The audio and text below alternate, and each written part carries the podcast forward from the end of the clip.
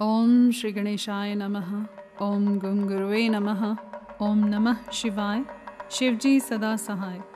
शतरुद्र संहिता, अध्याय आठ से लेकर तेरह तक।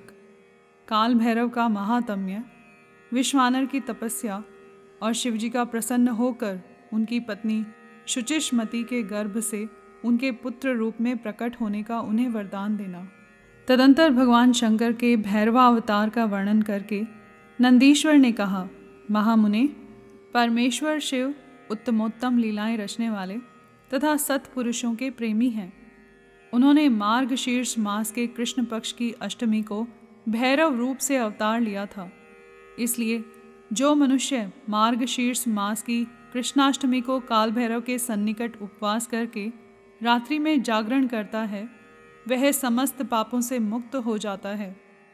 जो मनुष्य अन्यत्र भी भक्ति पूर्वक जागरण सहित इस व्रत का अनुष्ठान करेगा। वह भी महापापों से मुक्त होकर सदगति को प्राप्त हो जाएगा।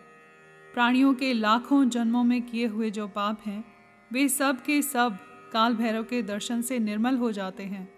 जो मूर्ख काल भैरव के भक्तों का अनिष्ट करता है, वह इस जन्म में दुख भोग कर पुनः दुर्गति को प्राप्त होता है। जो लोग विश्वनाथ के तो भक्त हैं परंतु काल भैरव की भक्ति नहीं करते, उन्हें महान दुख की प्राप्ति होती है।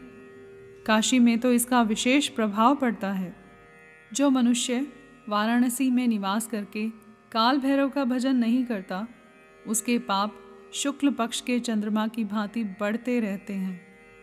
जो काशी में प्रत्येक भौमवार की कृष्णाष्टमी के दिन कालराज का भजन पूजन नहीं करता, उसका पुण्य कृष्ण पक्ष के चंद्रमा के समान क्षीण हो जाता है। तदंतर नंदीश्वर ने वीरभद्र तथा शर्भावतार का वृतांत सुनाकर कहा, ब्रह्मपुत्र, भगवान शिव जिस प्रकार प्रसन्न होकर विश्वानर मुनि के घर अवतीर्ण हुए थे, शशि मौली के उस चरित को तुम प्रेम पूर्वक श्रवण करो। उस समय वे तेज की निधि, अग्नि रूप सर्वात्मा परम प्रभु शिव अग्नि लोक के अधिपति रूप से गृहपति नाम से अवतीर्ण हुए थे। पूर्व काल की बात है, नर्मदा के रमणीय तट पर नर्मपुर नाम का एक नगर था। उसी नगर में विश्वानर नाम के एक मुनि निवास करते थे। उनका जन्म शांडिल्य गोत्र में हुआ था। वे परम पावन, पुण्यात्मा शिव भक्त ब्रह्म तेज के निधि और जितेंद्रिय थे।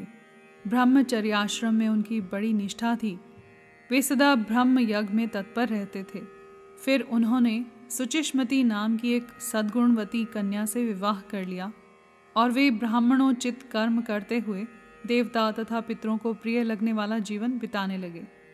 इस प्रकार जब बहुत सा समय व्यतीत हो गया, तब उन ब्राह्मण की भार्या सुचिष्मती, जो उत्तम व्रत का पालन करने वाली थी, अपने पति से बोली, प्राणनाथ, स्त्रियों के योग्य जितने आनंदप्रद भोग हैं, उन सबको मैंने आपकी कृपा से आपके साथ रहकर भोग लिया। परंतु नाथ, मेरे हृदय में एक लालसा चिरकाल से वर्तमान है और वह गृहस्थों के लिए उचित भी है। उसे आप पूर्ण करने की कृपा करें। स्वामिन, यदि मैं वर पाने के योग्य हूँ और आप मुझे वर देना चाहते हैं तो मुझे महेश्वर सरीखा पुत्र प्रदान कीजिए। इसके अतिरिक्त मैं दूसरा कोई वर नहीं चाहती। नंदीश्वर जी कहते हैं, मुने, पत्नी की बात सुनकर पवित्र व्रत परायण ब्राह्मण विश्वानर क्षण भर के लिए समाधिस्थ हो गए और हृदय में यों विचार करने लगे, अहो, मेरी इस सूक्ष्म मांगी पत्नी ने कैसा अत्यंत दुर्लभ वर मांगा है। यह तो मेरे मनोरथ पद से बहुत दूर है। अच्छा शिवजी तो सब कुछ करने में समर्थ हैं, ऐसा प्रतीत होता है। मानो उन शंभु ने ही इसके मुख में बैठकर वाणी रूप से ऐसी बात कही है। अन्यथा दूसरा कौन ऐसा करने में समर्थ हो सकता है?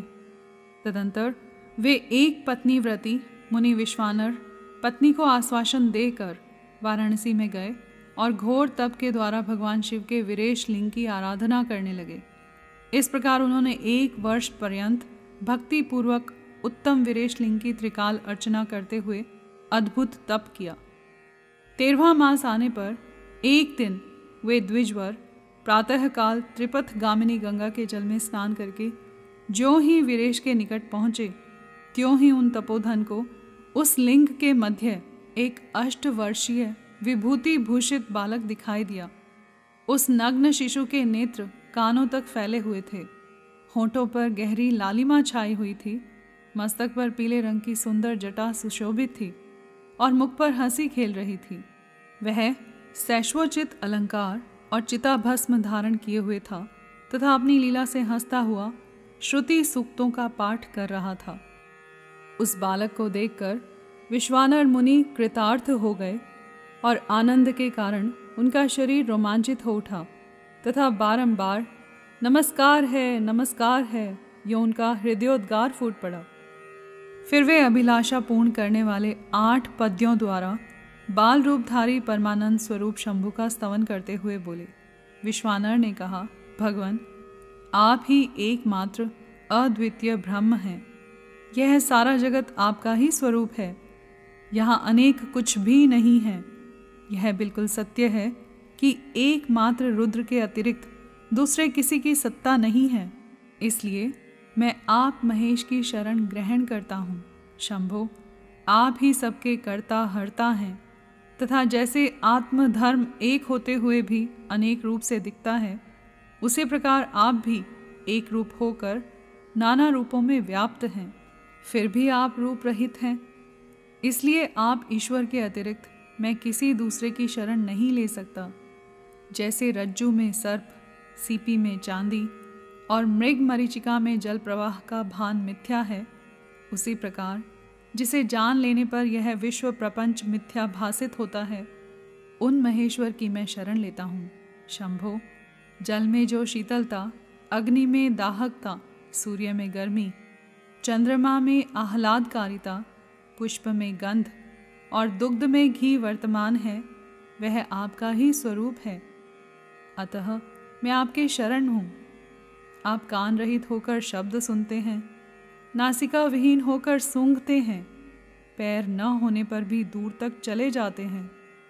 नेत्रहीन होकर सब कुछ देखते हैं और जिह्वा रहित होकर भी समस्त रसों के ज्ञाता हैं। भला आपको सम्यक रूप से कौन जान सकता है? इसलिए मैं आपकी शरण में जाता हूँ। ईश, आपके रहस्य को ना तो साक्षात वेद ही जानता है, न विष्णु, न अखिल विश्व के विधाता ब्रह्मा ना योगींद्र और ना इंद्र आदि प्रधान देवताओं को ही इसका पता है। परंतु आपका भक्त उसे जान लेता है। अतः मैं आपकी शरण ग्रहण करता हूँ। ईश, न तो आपका कोई गोत्र है, न जन्म है, न नाम है, न रूप है, न शील है और न देश है। ऐसा होने पर भी आप त्रिलोकी के अधीश्वर तथा संपूर्ण कामनाओं को पूर्ण करने वाले हैं। इसलिए मैं आपका भजन करता हूँ। स्मरारे। आप सर्व स्वरूप हैं। यह सारा विश्व प्रपंच आपसे ही प्रकट हुआ है। आप गौरी के प्राणनाथ, दिगंबर और परम शांत हैं। बाल, युवा और वृद्ध रूप में आप ही वर्तमान हैं। ऐसी कौन सी वस्तु है जिसमें आप व्याप्त न हो? अतः मैं आपके चरणों में नतमस्तक हूँ। नंदीश्वर कहते हैं, मुने यों स्तुति करके विप्रवर विश्वानर हाथ जोड़कर भूमि पर गिरना ही चाहते थे, तब तक संपूर्ण वृद्धों के भी वृद्ध बाल रूपधारी शिव परम हर्षित होकर उन भूदेव से बोले। बाल रूपी शिव ने कहा, मुनिश्रेष्ठ विश्वानर, तुमने आज मुझे संतुष्ट कर दिया है। भूदेव, मेरा मन परम प्रसन्न हो गया है। अतः अब तुम उत्तम वर मांग लो। यह सुनकर मुनिश्रेष्ठ विश्वानर कृतकृत्य हो गए और उनका मन हर्षमग्न हो गया। तब वे उठकर बाल रूपधारी शंकर जी से बोले, विश्वानर ने कहा, प्रभावशाली महेश्वर, आप तो सर्वांतरयामी, ऐश्वर्य संपन्न शर्व तथा भक्तों को सब कुछ दे डालने वाले हैं। भला आप सर्वज्ञ से कौन सी बात छिपी है? फिर भी आप मुझे दीनता प्रकट करने वाली यांचा के प्रति आकृष्ट होने के लिए क्यों कह रहे हैं? महेशान, ऐसा जानकर आपकी जैसी इच्छा हो, वैसा कीजिए। नंदीश्वर कहते हैं, मुने, पवित्र व्रत में तत्पर विश्वानर के उस वचन को सुनकर, पावन शिशु रूपधारी महादेव हंसकर, शुचि यानी विश्वानर से बोले, शुचे, तुमने अपने हृदय में अपनी पत्नी सुचिष्मति के प्रति जो अभिलाषा कर रखी है वह निसंदेह थोड़े ही समय में पूर्ण हो जाएगी। महामते, मैं सुचिष्मति के गर्भ से तुम्हारा पुत्र होकर प्रकट होऊँगा। मेरा नाम गृहपति होगा। मैं परम पावन तथा समस्त देवताओं के लिए प्रिय होऊँगा। जो मनुष्य एक वर्ष तक शिवजी के सन्निकट तुम्हारे द्वारा कथित इस पुण्य में अभिलाषाष्टक स्तोत्र का तीनों काल पाठ करेगा उसकी सारी अभिलाषाएँ यह पूर्ण कर देगा। इस स्तोत्र का पाठ पुत्र पौत्र और धन का प्रदाता, सर्वथा शांति कारक सारी विपत्तियों का विनाशक, स्वर्ग और मोक्ष रूप संपत्ति का कर्ता तथा समस्त कामनाओं को पूर्ण करने वाला है।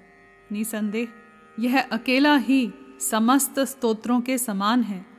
नंदीश्वर जी कहते हैं, मुने, इतना कहकर बाल रूपधारी शंभु जो सत्पुरुषों की गति है, अंतर्धान हो गए। तब विप्रवर विश्वानर भी प्रसन्न मन से अपने घर को लौट गए।